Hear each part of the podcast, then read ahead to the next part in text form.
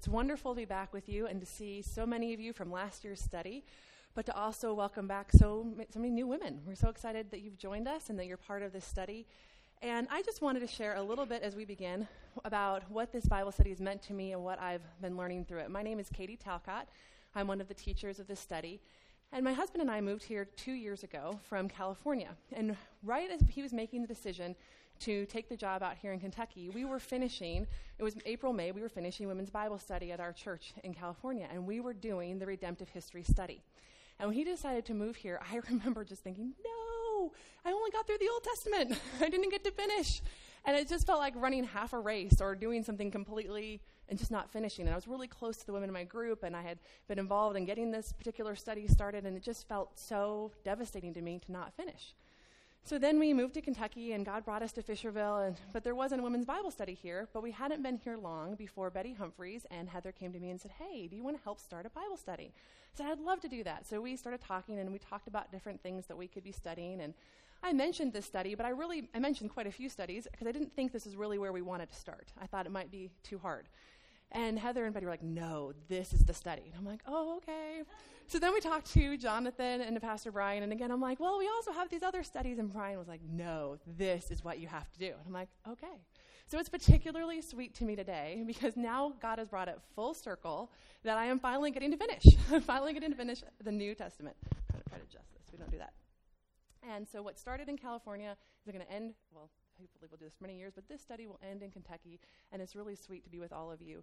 And as we did this study last year, and even as I was preparing for today, I was just reminded again of how God's impact used this to impact me, how I have learned to trust Him more, how I've learned to have confidence in His coming kingdom and have hope in eternity, and that we can go through the trials of this life with confidence because of what He's going to do in the end, because of how He will be victorious, and because of the kingdom that He's bringing. So I'm excited today for us to talk about the kingdom. So let's pray and we'll start. Lord, thank you for each of these women. Thank you for the opportunity to teach your word. Please help me to do it in a way that honors you, that's helpful to all the hearers. And please help us, even as we're trying to take in a large amount of information, to really focus on what's most important of being in awe of you and worshiping you. We pray this in Christ's name. Amen. So, as we're starting, I just wanted to remind you why are we doing this study? Why a redemptive history study instead of you know, just focusing in on one book and going really deep. And if you remember last year, I told you the story of Florence Chadwick. And Florence Chadwick was a long distance swimmer, and in 1952, she wanted to be the first woman to swim from Catalina Island to the shore to the coast of California. It's a 21 mile swim. And the day she chose to do it turned out to be really foggy, as can happen when you're in a coastal town. But she dove in, got started, and she swam for 15 hours. And 15 hours in, her mom was on a boat next to her, and she looked at her mom and she said, I just can't do it. This is a woman who swum the, swung, swum the English Channel. She has done many long distance swims successfully, but she just said, I can't keep going. And she climbed into the boat to find out she was a half mile from shore. And she was talking to reporters afterwards, and she said, If I could have seen the shore, I know I would have finished. And she did. Later, when it was a sunny day, she, she did the swim again and she made it. But it just stuck with me. If you could have seen the shore, she would have finished. And there's truth to that in our lives. When we can see the big picture, when we can see how it all fits together, when we can see where we are in the big picture and where, we're, where it's going to end, it gives us the hope and perspective we need. And so, one of the reasons for doing this study is to understand when we do a book study like Romans, how it fits into God's redemptive plan, how it fits into the Bible. Because remember, we also talked that the Bible is not 66 books, it's one book with 66 chapters, right? It's one book telling one story. And so we wanted to see how God, the author of the one story, is weaving the thread of redemption through the entirety of Scripture. So, we said last year that we had a purpose statement for our study. We said the purpose of the study of the Old Testament is to see God's ma- master plan through Scripture, understanding how it all fits together as a whole, and how it points to the Messiah Jesus and his future kingdom. So we were looking at for the king and the kingdom through the Old Testament. We also just, so we we said, what is the kingdom of God? What is the kingdom we're looking for? And we and we said that often because we said the theme of Scripture is the kingdom of God, and that often there is a debate: is the theme of Scripture the kingdom, or is the theme of Scripture the covenants? And remember, we used Graham Goldsworthy's quote where he said, God's covenant promises are kingdom promises. It's not either or, it's both. God's covenant promises are kingdom promises. And we also used his definition of the kingdom that the kingdom of God is God's people in God's place under God's rule and blessing. So I just want us to tuck those two things away, cement them in our mind for the study. God's kingdom covenant promises, excuse me, are kingdom promises. The covenant promises are kingdom promises, and the kingdom is God's people in God's place under God's rule and blessing. And as today, what I'm going to try to do is review the Old Testament. For those of you who were in the study last year, I just want us to be refreshed and just trigger, hopefully, in your memory, what we learned last year to prepare us for the study of the New Testament. For those of you who weren't here, I just want to give you kind of a really big mountaintop view of what we studied last year so that you can know the high points. And hopefully, all of you got the Redemptive History handout from your small group leaders. If you didn't, um, maybe Jessica can hand them out to anybody who didn't. Thank you. Um, because I'm covering so much material, I want you to have the handout so you're not trying frantically to keep up and keep the notes. I, I think it'll help you guys follow along today. And I practiced this a couple times with my husband, and when I finished the last time, I was so proud of myself because I'll be honest, I had a few panic attacks about trying to teach the Old Testament in time for us to leave before dinner and cover it all in 30 minutes, basically. And so when I finished and I was in the time frame, I was super excited. And he was like, Well, you could cut this out, and you could cut that out, and you can cut this out. I was like, Well, but I was in the time frame. And he said, It's still kind of like drinking from a fire hydrant. I don't know if I can avoid that for you guys today because it's a lot of material. So if you're new in the study, please know that today's lecture is not how it normally is. normally we cover smaller chunks. I go a little slower. So please don't say, oh, I can't do this study after today's lecture. Just review the handout and know that this is just a really big overview. Okay? So let's start at the beginning. If you would turn with me to the book of Job. If you remember from last year, we learned that Job is the first book of the Bible.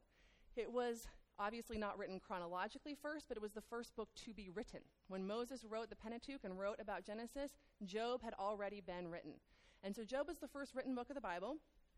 And Job sets up for us, again, the theme of Scripture. He's going to ask some key questions that are going to set the trajectory and really tell us what the Bible is going to be about. You can view Job as the prequel to the book, the prequel to the book. And so as you're turning to Job chapter 7, just remember Job is a righteous man and he is suffering greatly for his righteousness. Satan has come to heaven. He has told God, oh, Job only, he only follows you because you blessed him. And God says, no, that's not true. And Job has lost his money, his family, his children. He still has his wife, but his children and his health. He is in very severe trial. And when we're in trials, we t- suffering causes us to ask important questions. Questions about God, questions about ourselves. Is the Bible real? Can we trust God? Can we have confidence in Him through with the situation we're going through? Does He hear my prayers? We ask the questions that really matter. And Job asks three critical questions in his trials. And they were going to, like I said, they're going to set the trajectory for where we're going. And in Job chapter 7, we read his first question, or as Dr. Chou says, Job's three wishes. Job says, if these three wishes could come true, if these three things were real, then I would know that God could handle anything. Because if God can handle these three problems, the biggest problems man faces, then God can handle it. If he can handle the big problems, he can handle the small ones. And so in verse 7, ch- chapter 7, excuse me, verse 17, he says, What is man that you make so much of him? That you set your heart on him with, and visit him every morning and test him every moment? How long will you not look away from me, nor leave me alone till I swallow my spit? If I sin, what do I do to you, you watcher of mankind? Why have you made me your mark? Why have I become a burden to you? Why do you not pardon my transgression and take away my iniquity? For I shall lie in the earth. You will seek me, but I shall not be. Job is saying, I'm so insignificant. Kind of, why are you picking on me? Right? But then he says, What does he want? If only you would what? Pardon my transgression. Job desires forgiveness, he desires redemption. So we see in chapter 7, the first desire, the first question I need rede- forgiveness. I need redemption, God. And then as, if you turn over to chapter 9, verse 32, he says, For he is not a man as I am, that I might answer him, that we should come to trial together. There is no arbiter between us who might lay his hands on both of us. What does he want? He's saying, I can't stand before God and argue my case. I can't plead with him. I need someone who will represent me, someone who could touch me and touch God, right? Because if God touches man or man touches God, you die. So he needs someone who can fill in that gap. He wants representation, redemption and representation. Then over in chapter 14, we get his final wish. he says, starting in verse 13, Oh, that you would hide me in Sheol, that you would conceal me until your wrath be past, that you would appoint me a set time and remember me. If a man dies, shall he live again? All the days of my service, I would wait till my renewal should come. You would call, and I would answer you. You would long for the work of your hands. Job wishes for resurrection, redemption, representation, resurrection. And do you see right now how this is setting the stage for the Bible, for the message and the story of the redemptive thread that we're tracing? But it's not just those three things that we need. We also see that we need revelation. Because Job's three friends come to him, right? And they're trying to help him make sense of what's happening to him. And they use reasoning, science, history, philosophy, logic. Like, oh, it must be this, it must be that. And they're always wrong. And why are they wrong? Because no one in, in, in, that was living at Job's time had the heavenly perspective that the reader gets to have. God lets us peek into heaven. He, he re- reveals to us what's really happening in Job's situation. And apart from revelation, we never know the big picture. We're always limited in our view, and we're very much like Job's friends, trying to figure things out without the right perspective. But in Job 28 28, he says, Behold, the fear of the Lord, that is wisdom, and to turn away from evil is understanding. Does that sound kind of familiar to a proverb we might know? He's quoting Job, right? The fear of the Lord, that is wisdom. Again, Dr. Chou says the reason the fear of the Lord is the beginning of wisdom is the moment you can actually listen to God, believe what He said, and surrender to Him, you become wise. Let me read that to you again. The reason the fear of the Lord is the beginning of wisdom is the moment you can actually listen to God, believe what He said, and surrender to Him, you become wise. If you do it on your own, you will never be wise because you never have the big picture. So, Job is the prequel. It sets the trajectory for redemptive history, saying that we need represent- redemption, representation, resurrection, and revelation. And so now let's go to the beginning of the story in Genesis and see how all of these things that Job wants are going to be resolved in the king and the kingdom. And the king and the kingdom are so important because as we come to Matthew next week, that's what the book of Matthew is all about king and the kingdom. And remember, God's covenant promises are kingdom promises, and the kingdom of God is God's people in God's place under God's rule and blessing. So in Genesis chapter 1, God has created the world. And in chapter 26, if you drop down, it says, And God said, Let us make man in our image, after our likeness, and let them have dominion. And in verse 28, it says, And God blessed them, and God said to them, Be fruitful and multiply, fill the earth and subdue it, and have dominion. Dominion can also be translated as rule. Remember, we studied who has rule, who has dominion.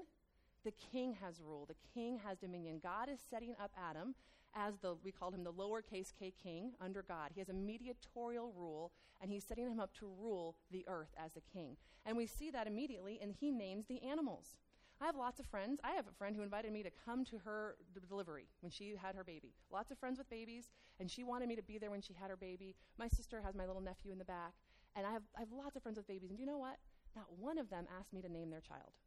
Not any of them. They all named their own kids. Why? Because they're the parent. They have authority over their children. Adam is exercising dominion and authority in naming the animals. It's one of the first things he's doing as king and as ruler over the earth.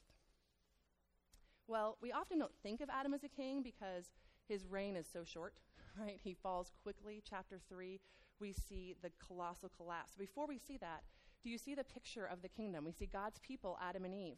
They're in God's place, the Garden of Eden. And remember when we talked about the Garden of Eden, we said it was the capital of the world?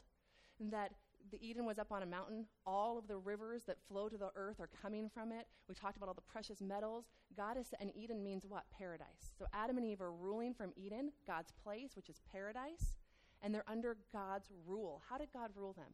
He gave them his good word, remember? He said, Do not eat from the tree of the knowledge of good and evil. God ruled them through his word, and he blessed them. So they're God's people in God's place under God's rule and blessing.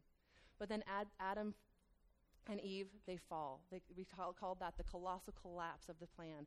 And everything God created was reversed. Instead of Adam leading his wife and ruling over the creature, the creature tells Eve to, to eat, and Eve leads Adam into sin. The complete reversal of what God had created. And there's a fall, and God curses the ground, he curses the serpent, he punishes Adam and Eve. But remember, he gave us hope in Genesis 3:15. And in Genesis 3:15 he says, "I will put enmity between you and the woman, between your offspring and her offspring. He shall bruise your head and you shall bruise his heel." And so we see a picture right away. This is what we're looking for. This is where our hope is going to be in the serpent crusher, in the descendant of the woman, the one who will come and defeat the serpent. And we see that he's going to be one who's going to stand in the place of others, right? Because offspring is, can, can also be translated seed. Remember, we talked about that, that seed can be plural, you have lots of seed, or it can be singular. So obviously, there'll be many descendants of the woman, but there's going to be one who crushes the serpent. So we're looking for one particular descendant. And when he does, you, if he crushes the serpent, the serpent's a supernatural being. So there is implied in the text that this one will have to be also supernatural. A man can't defeat Satan. It's not clear. It becomes clear as we go on later. I mean, I call it a hint, but it's it's you can start thinking, well, who, who what can the super crusher do if he's a man? Well, maybe he has to be more than a man. And he's going to be a descendant of the woman, and he's going to stand in for the people. So we see this picture that he's going to be a mediator, and he might be a hint of his divinity. Not might, he, a hint of that. Well, this picture becomes much clearer in the Abrahamic covenant in Genesis chapter 12. And we're going to start moving a little faster now. I wanted to lay the foundation, but in Genesis t- chapter 12, God calls Abraham and he gives him the Abrahamic covenant. Remember, kingdom promises or covenant promises. Covenant promises or kingdom promises are the same.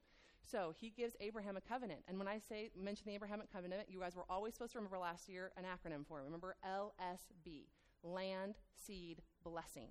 And so he promises them a land and he promises them many offspring but also that word seed takes us back to genesis 3.15 the seed is now going to come through the abrahamic covenant.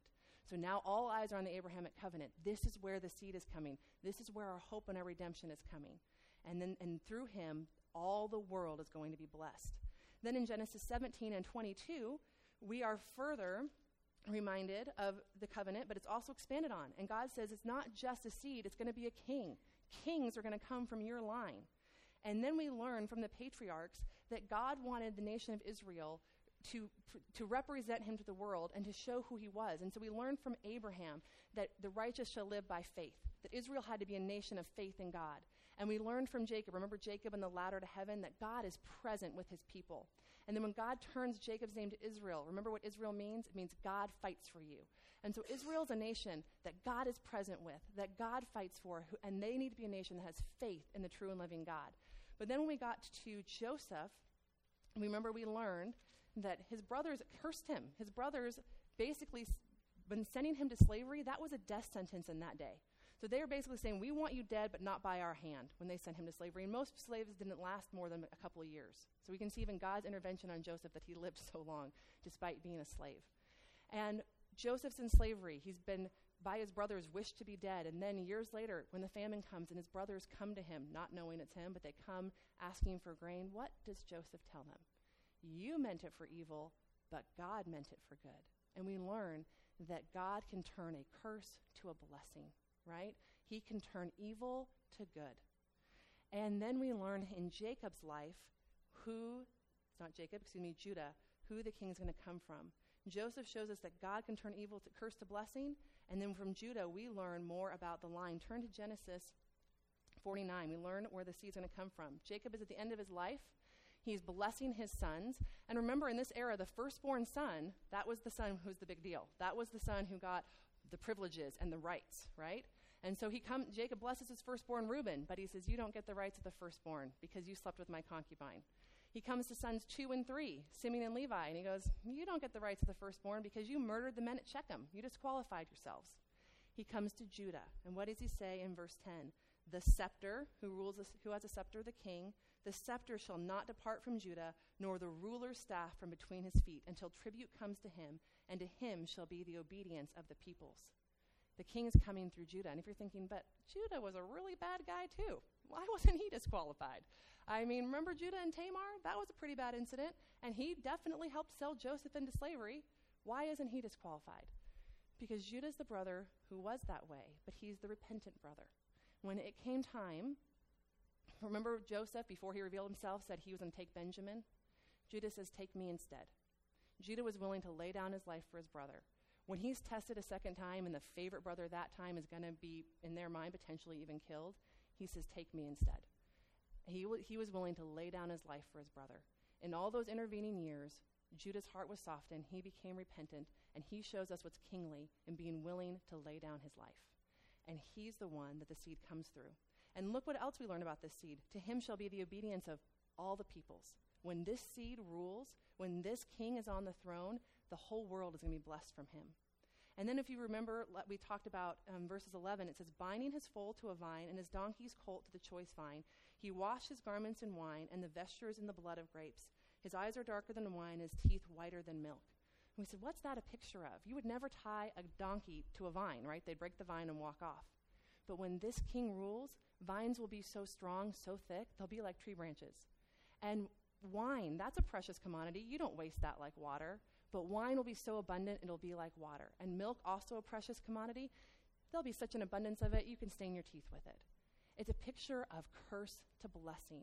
It's a picture of this world producing the way it should be if it wasn't cursed. When this king comes, he will reverse the curse. He will have the obedience of the people, and blessing will come to the whole world. And he's coming through the line of Judah. Well, that takes us to the book of Exodus. And if you remember in the book of Exodus, we finally learn God's name. He reveals his name to Moses, and he says his name is Yahweh. And what did that mean? That God is transcendent, right? He is relational, he is transcendent.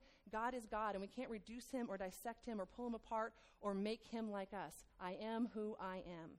God reveals his name, and he also reveals his power to deliver, his power to save, as he conquers the greatest world power, as he shows all of their false gods to be false gods, and he redeems his people and he brings them out. And then he gives them our second covenant, the Mosaic covenant. So we've had the Abrahamic covenant, kind of our first snapshot of the covenant in the kingdom, and now we have the Mosaic covenant. And again, Dr. Chou says that the, the Mosaic covenant, also referred to as the law, the law is a language actions speak better than words. It's meant to communicate to Israel and the world so that they would know who God is. The law teaches God's character, what he likes and doesn't like. It's reinforced through blessing and curses. It teaches us what, or, what God ordained for eternal life. If you disobey the law, you will be disqualified. All of this is to show or to model what we are looking for in the Messiah. The law teaches us who God is, what he likes, and what he doesn't like. And that's how the blessings and curses worked, right? Obedience leads to blessing, disobedience leads to curses under the Mosaic covenant. Well, God gives them the law, and what do they do immediately? Remember the golden calf? Commentators say the golden calf incident was like committing adultery on your honeymoon. It was a complete violation of the law. It broke it in every way, and all the people, the punishment, the just punishment, should have been that the nation of Israel was wiped out and destroyed. But God again reveals more of his character to us. Turn to Exodus 34:10, where he says again, "The Lord, the Lord, merciful." What does it mean that God is merciful? That God has compassion like a mother to her child. He understands what people go through. The Lord merciful and kind. What is the kindness of God? It's proactively doing good to someone. It's, it's a good it's, it's Psalm 23, goodness and mercy follow you. It actually means they chase you down right? God's goodness, his kindness, it chases you down. It's proactively doing good to you. He's slow to anger, very, very patient. He is abounding in steadfast love. This word is the word for grace, the steadfast love. It's how we get a theology of grace. Grace is God's proactive intervention for our good, where He does everything. It's an enormous extension of His power. It's like the power we see when God stills the storm. It's God turning the world upside down to keep His promises. And then we see that he's faithful. We don't have to worry that this is ever going to change. He is faithful. He is going to do it. And then we come to why aren't they wiped out? He is forgiving. He forgives iniquities, trespasses, and sins. Three words for sin that means he forgives all kinds of sin. But it also says, right, but will by no means clear the guilty. So we have this tension. God's going to forgive, but he's not going to clear the guilty. How is that going to work? How can he forgive and not clear the guilty? We'll get to that in Leviticus. But first, I want us to just think briefly about the tabernacle. The tabernacle was a picture of the Garden of Eden. Everything about its design was to point us back to Eden. And I'm sorry for those of you who are visiting, I can't go into the details of that. You can listen to the lecture. You can ask, actually, Pastor Brian did a great job on Sunday night discussing it. You could listen to his, it's better than mine. Um, but the tabernacle shows you Eden. And the whole ancient Near East world would have looked at it and said, that's a picture of Eden. And who lives in the tabernacle? God does. Who is the king? In the tabernacle, God is the king. God dwells. The king dwells in the tabernacle. And what occurs at the tabernacle? That's the place of sacrifice. That's the place where mediation occurs. God is with his people at the place where mediation occurs. And that takes us to Leviticus. How does a holy God live with an unholy people? How do you forgive and not clear the guilty? It's through sacrifice, through an atonement for sin. And the book of Leviticus teaches us that God is holy, that we are a sinful people and he calls us to holiness too, and that sacrifice is needed to atone for sin. Then the book of Numbers shows us God is serious about this holiness. He executes an entire generation for their rebellion, while he raises up another generation and refines them to go into the land. And he also, everything we've studied so far, all of this plan, the seed that we're tracing, only Israel knows about it so far. The world doesn't know, right? Moses is, writing these books. These aren't, you know, you don't go to your local Near Eastern, ancient Near Eastern bookstore and pull these off the shelf, right? So God needs to make the world know his plan. So he picks a man named Balaam. Remember, Balaam's a false prophet, but he has a worldwide microphone. And so God gives him four oracles, and he says, You need to tell the world, this is my plan for Israel. And he reiterates in the first oracle the Abrahamic covenant. And then he tells them, You all worship false gods, and you have a wrong view of God. I'm not like your false gods. I don't lie, and I don't change my mind. That's who Israel's God is. And then he tells them, all these promises, they revolve around a king in the third oracle. And in the fourth oracle, he says in Numbers 24 17, I see him, but not now. I behold him, but not near. A star shall come out of Jacob, and a scepter shall rise out of Israel. And one from Jacob shall exercise dominion, Genesis 3.15 again, and destroy the survivors of the city. So again, we're looking for the king that's coming out of Israel. The book of Deuteronomy teaches us that the law is all about love for God. We're to love God with all of our heart, all of our soul, all of our mind, and all of our strength. And that is the heart of the law.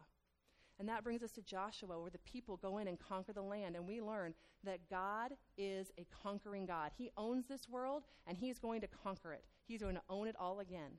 And He conquers the land, and the people are faithful to the covenant, and they enjoy the covenant blessings. So, again, the covenant we have God's people, Israel, and God's land, and they're obeying and they're enjoying God's blessing but only lasts for a generation, maybe two, before we come to the book of Judges. And we talked about that spiral, that downward trajectory. It's not just a circle, it's, it's like a tornado, right? Going down, down, down. It just gets worse, where the people continually do what's right in their own eyes. There's covenant unfaithfulness.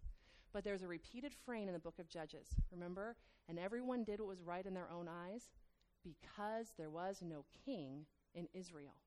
The book of Judges is an argument that Israel needs a king. God always had a plan for a king. He lays out his plan for it in, in Deuteronomy.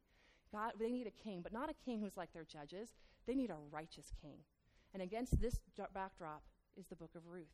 And we see that even in this sin and even in the mess, God has preserved the seed through this godly couple, Ruth and Boaz. And they are going to be, right, the great grandparents of King David.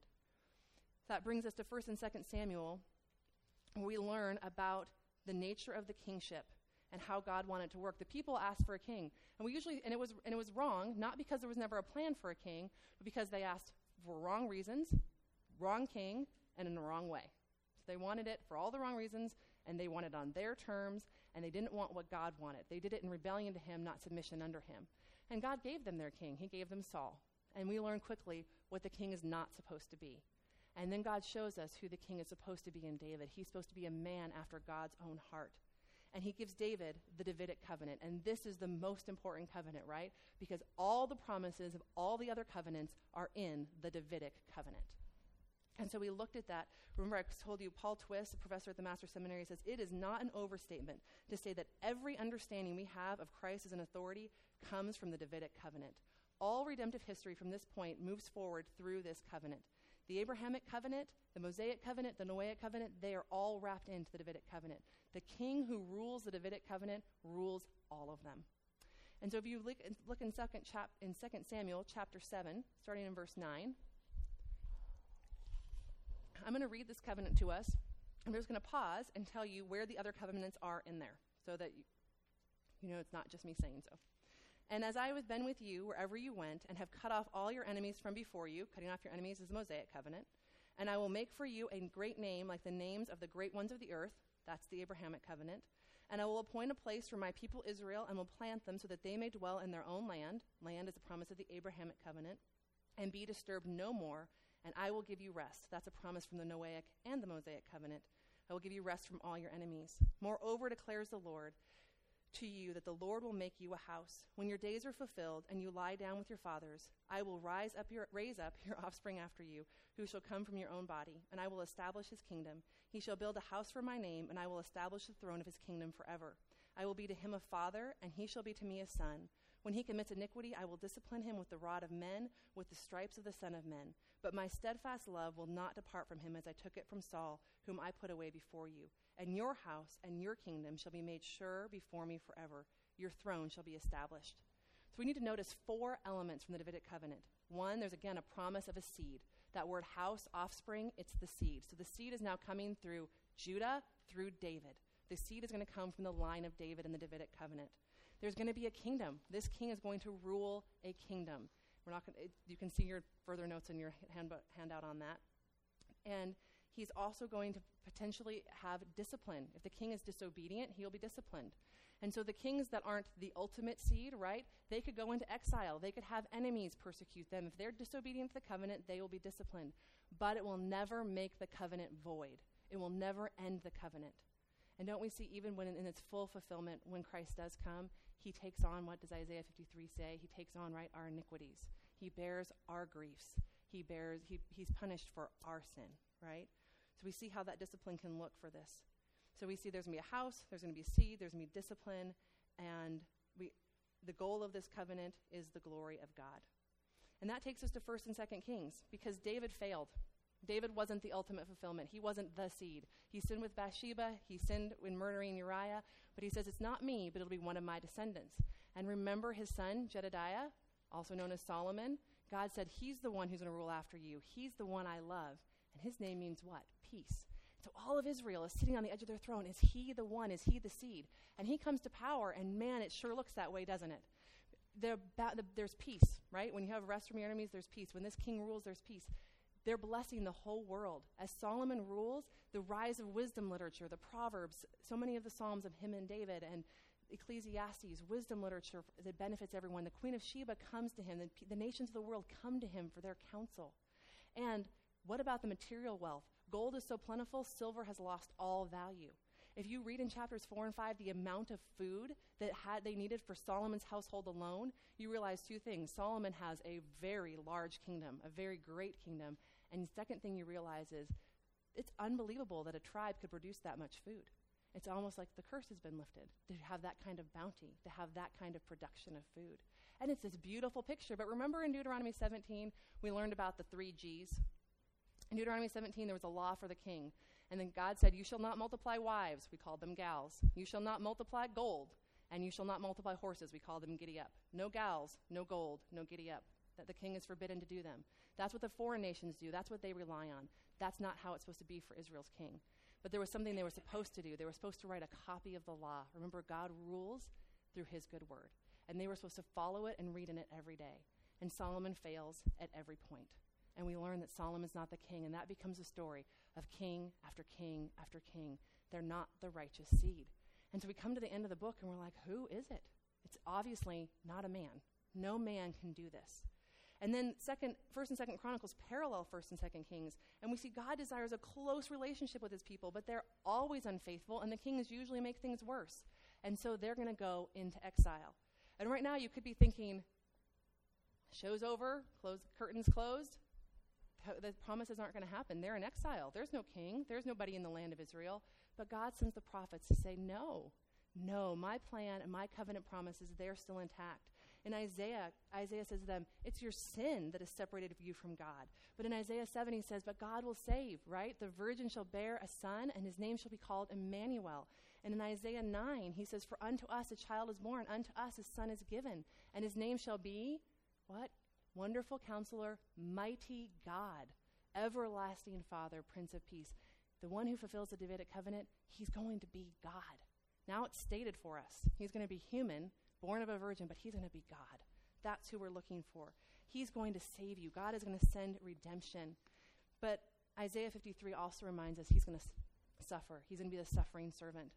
And Micah, he says, the Davidic dynasty, it's completely collapsed. Remember, he actually sings a funeral dirge over the house of David. He says it's over because why? because the last line, the last descendant of Solomon, God curses him and says, You're never going to sit on the throne. They've been so covenantly unfaithful, the whole thing has collapsed. And I used, again, Dr. Chou's analogy. He said, Pretend you're scuba diving and you have all your scuba gear, gear on, and someone's cut your line that you breathe with. Well, now nothing's, everything actually still technically works. You still have oxygen, you still have your flippers, your goggles, but you need a what? A replacement line. For everything to work, you need a replacement line. And that's going to be what we see in Matthew. And that's what Micah tells us. He says, where is the, where is the king to be born? He's going to be born in Bethlehem, in Judea. Why? Because that's where David was born. We're restarting this whole thing. We're going to have a new David, a second David, one who's going to succeed, where David failed. And Amos picks up this exact same theme. He says the Davidic dynasty has collapsed, but it's going to be resurrected. He says the tent of David has fallen down, but it's going to be resurrected.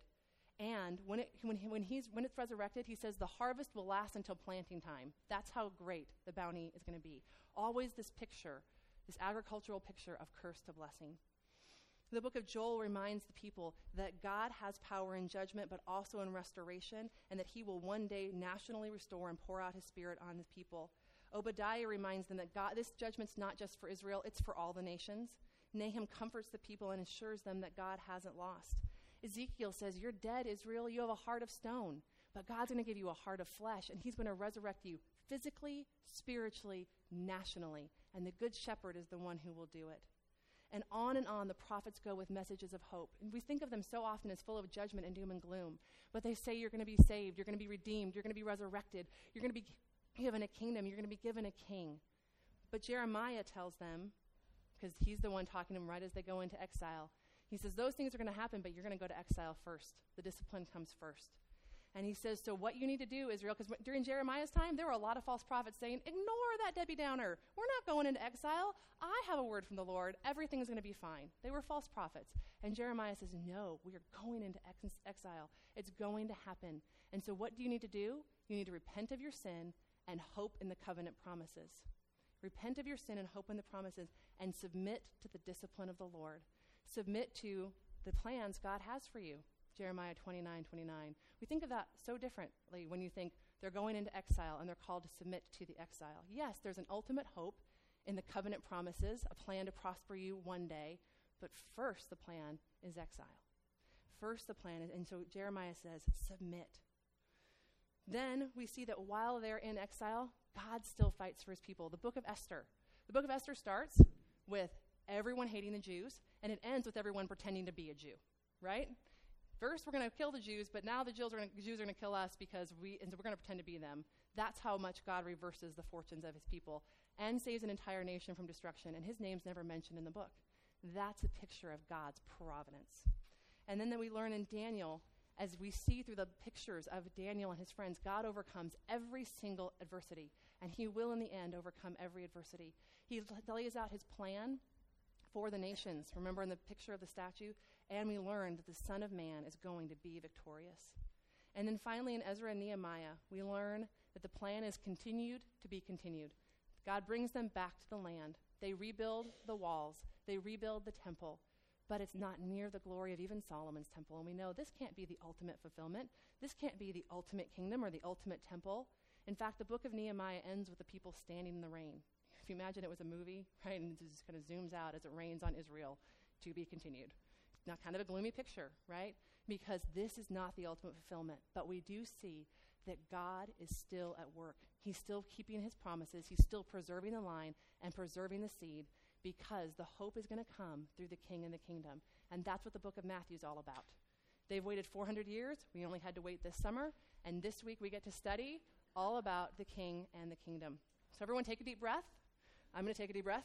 we got through the Old Testament in a short amount of time. Okay.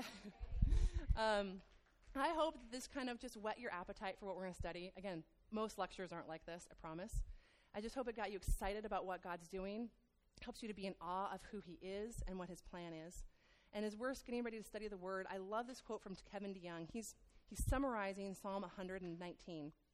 And he says, The Word of the Lord, of God, is the way of happiness the way to avoid shame, the way of safety, and the way of good counsel. The word gives us strength and hope. It provides wisdom and shows us every way we should go. We are to delight, desire, and depend on the word.